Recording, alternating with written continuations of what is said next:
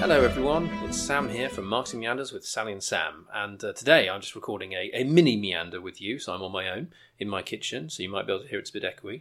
But this is about an area which I had noted down a while ago. I'll give you the title first, shall I? It's uh, The Three Dimensions of Success in Marketing, all in their own time and space.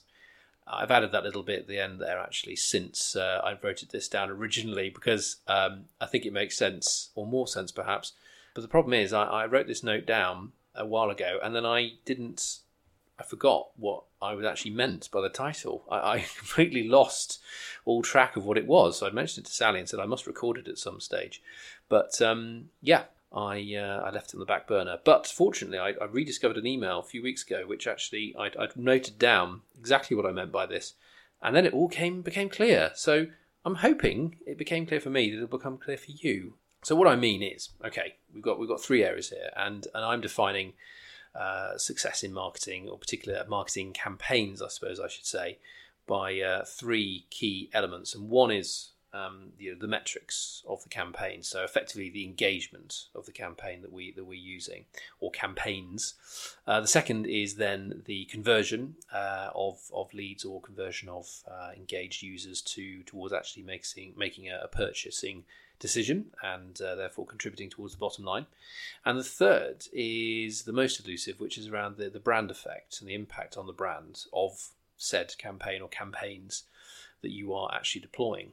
And as I was writing these down and, and, thinking about them, I thought so often we perhaps look at our campaigns and we define them by one of these metrics, perhaps. I mean, maybe two, but but rarely three. Rarely do we really get into the third metric there, which is around more the, the brand impact.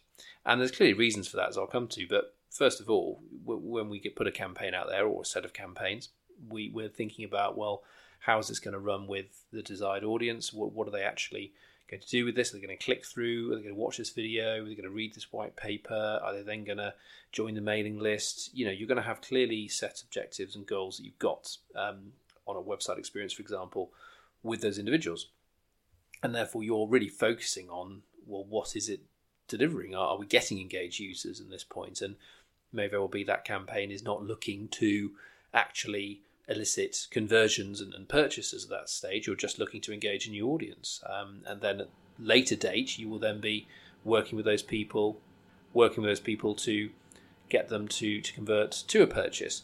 So you're going to have your initial um, metrics in mind about the campaign, and then you will later on um, perhaps put on top of that or layer on top the idea of the conversions that you have, you know, by tracking those people through your your CRM if you have one, um, and understanding well what is it that we we've done with those people to convert them uh, and nurture them to that conversion point. But it strikes me that the metrics are probably, particularly these days, are the actual campaign metrics and engagement are the easiest things to monitor because you have fantastic packages and uh, analytics out there which show you, yep, we got X number of people clicking on this, looking at it, viewing it, clicking onto this, then doing this, spending this much dwell time on this, turning the sound on, whatever it might be. You've got some really good metrics there to understand that. It's really easy to see and understand. Um, it's very easy to confuse, however, this first level, I would say. It's very easy to confuse this dimension and uh, consider that uh, that engagement will therefore equal success for the campaign in the long run. And this is where the time and space comes in because I think you need to apply a time and space understanding to all of these dimensions of, of your campaigns and of your marketing work because obviously in the short term, in the short term dimension, an idea of we wanted to produce a video that got, I don't know, 10,000 views and uh, audience retention rate of at least 50% up to 70% of the, of the video, or perhaps 100%, whatever it might be, whatever your metrics are, you'll have them set out there. You'll be able to measure against it and go, yep, yeah, well, that was successful, that wasn't. Um, and on that basis, on that dimension, you, you, you can say, yep, yeah, that, that, that did what it needed to do or it didn't. Uh, only at a later date, when you've had enough time to study the metrics, the actual analytics, will you see that did that then for therefore yield a certain number of people actually um, taking on the product or, or, sharing with others who then went on and um, bought your product. Only at that later stage can you really understand the true impact, uh, the bottom line at least, of, of that campaign.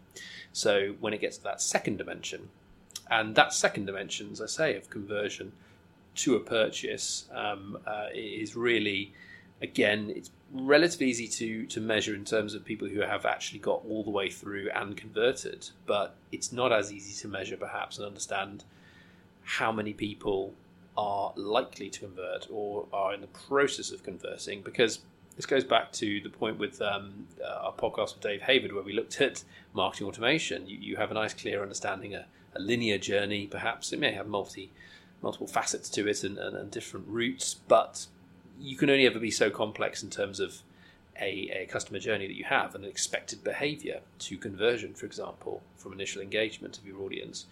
And you're hopefully looking to test your hypothesis to see if people will come through and do what you want them to do at a certain time they do that. But as Dave quite rightly said, people are chaotic. So if we take our handbag example, for example, for example, um, into our shop, uh, handbag shop, we get people coming through the front door. They have a look at the window shop window. They come in through the front door. They go and look at the yellow handbags. Then they go out. Then they come back two weeks later for no apparent reason and say, "Yes, actually, I'm going to look at the blue handbags now, not interested in the yellow ones at all." Uh, they go back out on the street, look at the shop window again, come back in the shop, go straight to the till, then go away from the till, then leave the shop altogether, then come back again with a friend three weeks later, and they both buy green handbags. That's the kind of thing we're dealing with in terms of chaotic um, human uh, involvement with our marketing. If only it would be so much easier if we didn't have to market to human beings, wouldn't it? If we just, if we just, you know, market to automatons who who followed a beautifully linear conversion process, then our lives would be so much easier.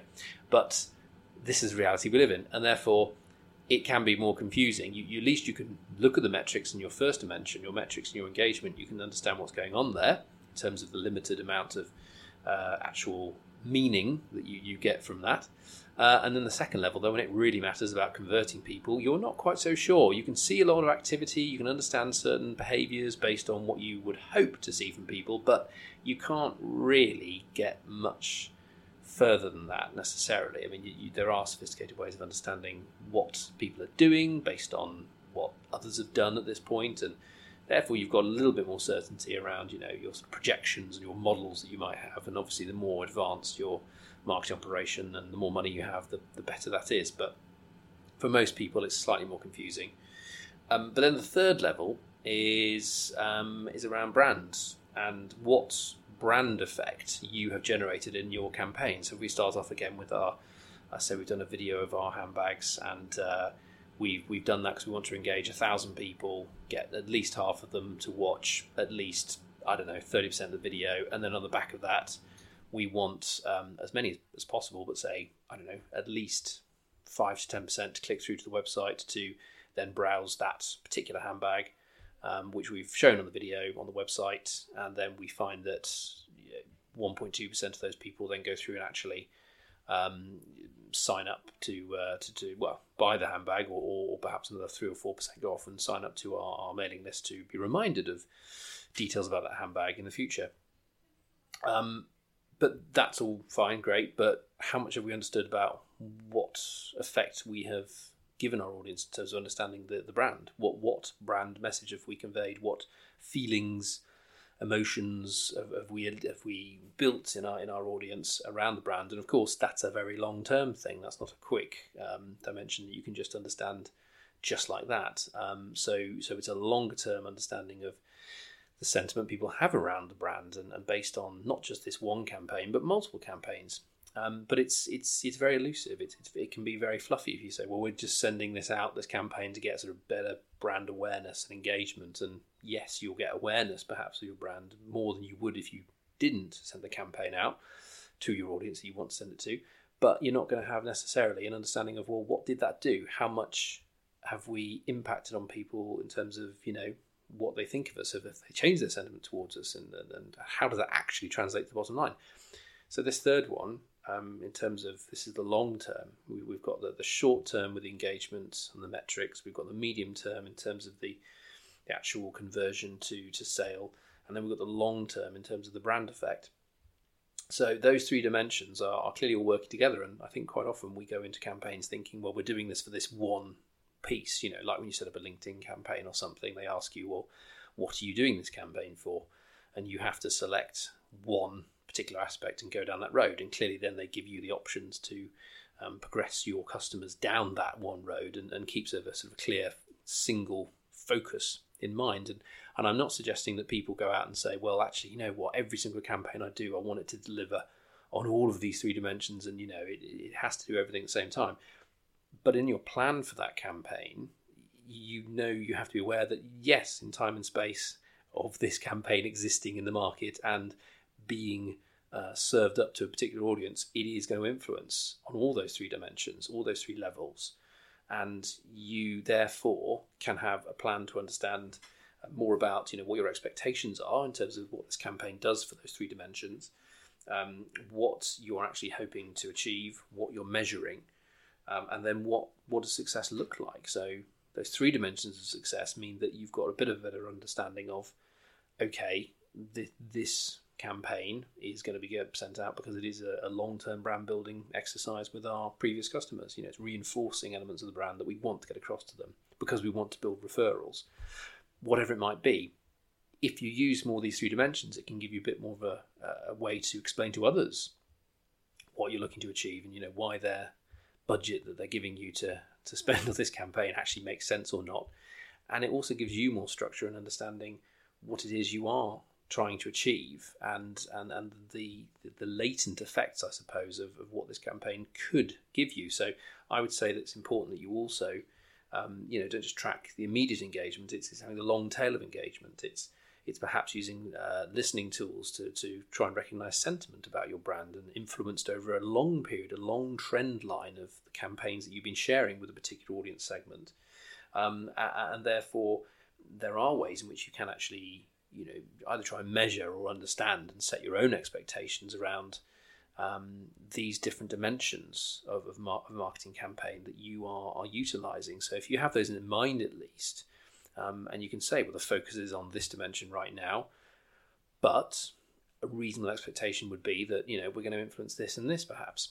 Um, and I just think it's important to have that, to note it, and I'm sure it's, it's something that people are aware of, of course, but it's important to note it down because then it will influence the way in which you actually describe, talk about that campaign, plan that campaign, work with that campaign, and, and, and tie it up and finish at the end for yourself and your team and others who are looking at your team and trying to understand what it is you're doing.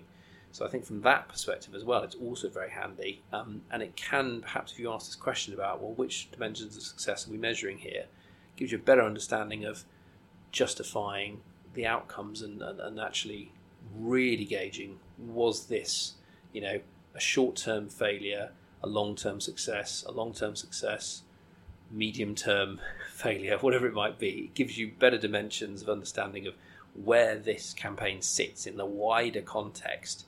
And having these three reference points, at least, or these three dimensions, levels, whatever you want to call them, helps give you that uh, that setting in context ability, I think, uh, and to be able to communicate it more effectively.